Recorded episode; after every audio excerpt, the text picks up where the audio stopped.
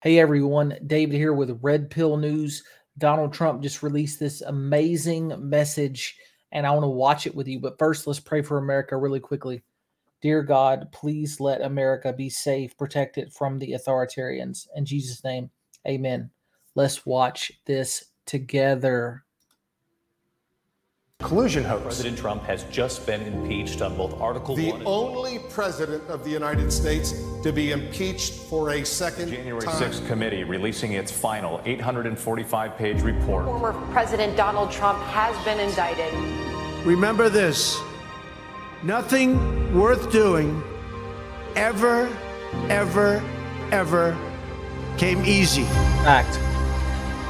Following your convictions Amen. means you must be willing to face criticism from those who lack the same courage to do what is right. You Relish the opportunity to be an outsider. Embrace that label. Being an outsider is fine. Embrace the label Embrace it. because it's the outsiders who change the world and who make a real and lasting difference.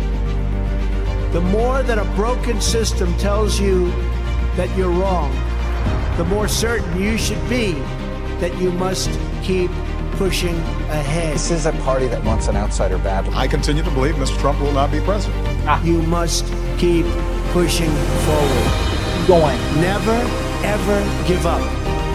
There'll be times in your life you'll want to quit, you'll want to go home.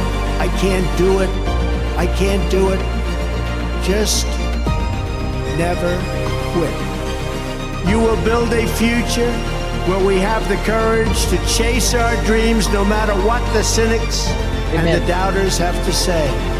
You will have the confidence to speak the hopes in your hearts and to express the love that stirs your souls. And you will have the faith to replace a broken establishment with a government that serves and protects the people. They're not coming after me, they're coming after you. I'm just standing in their way. And I always will stand in their way.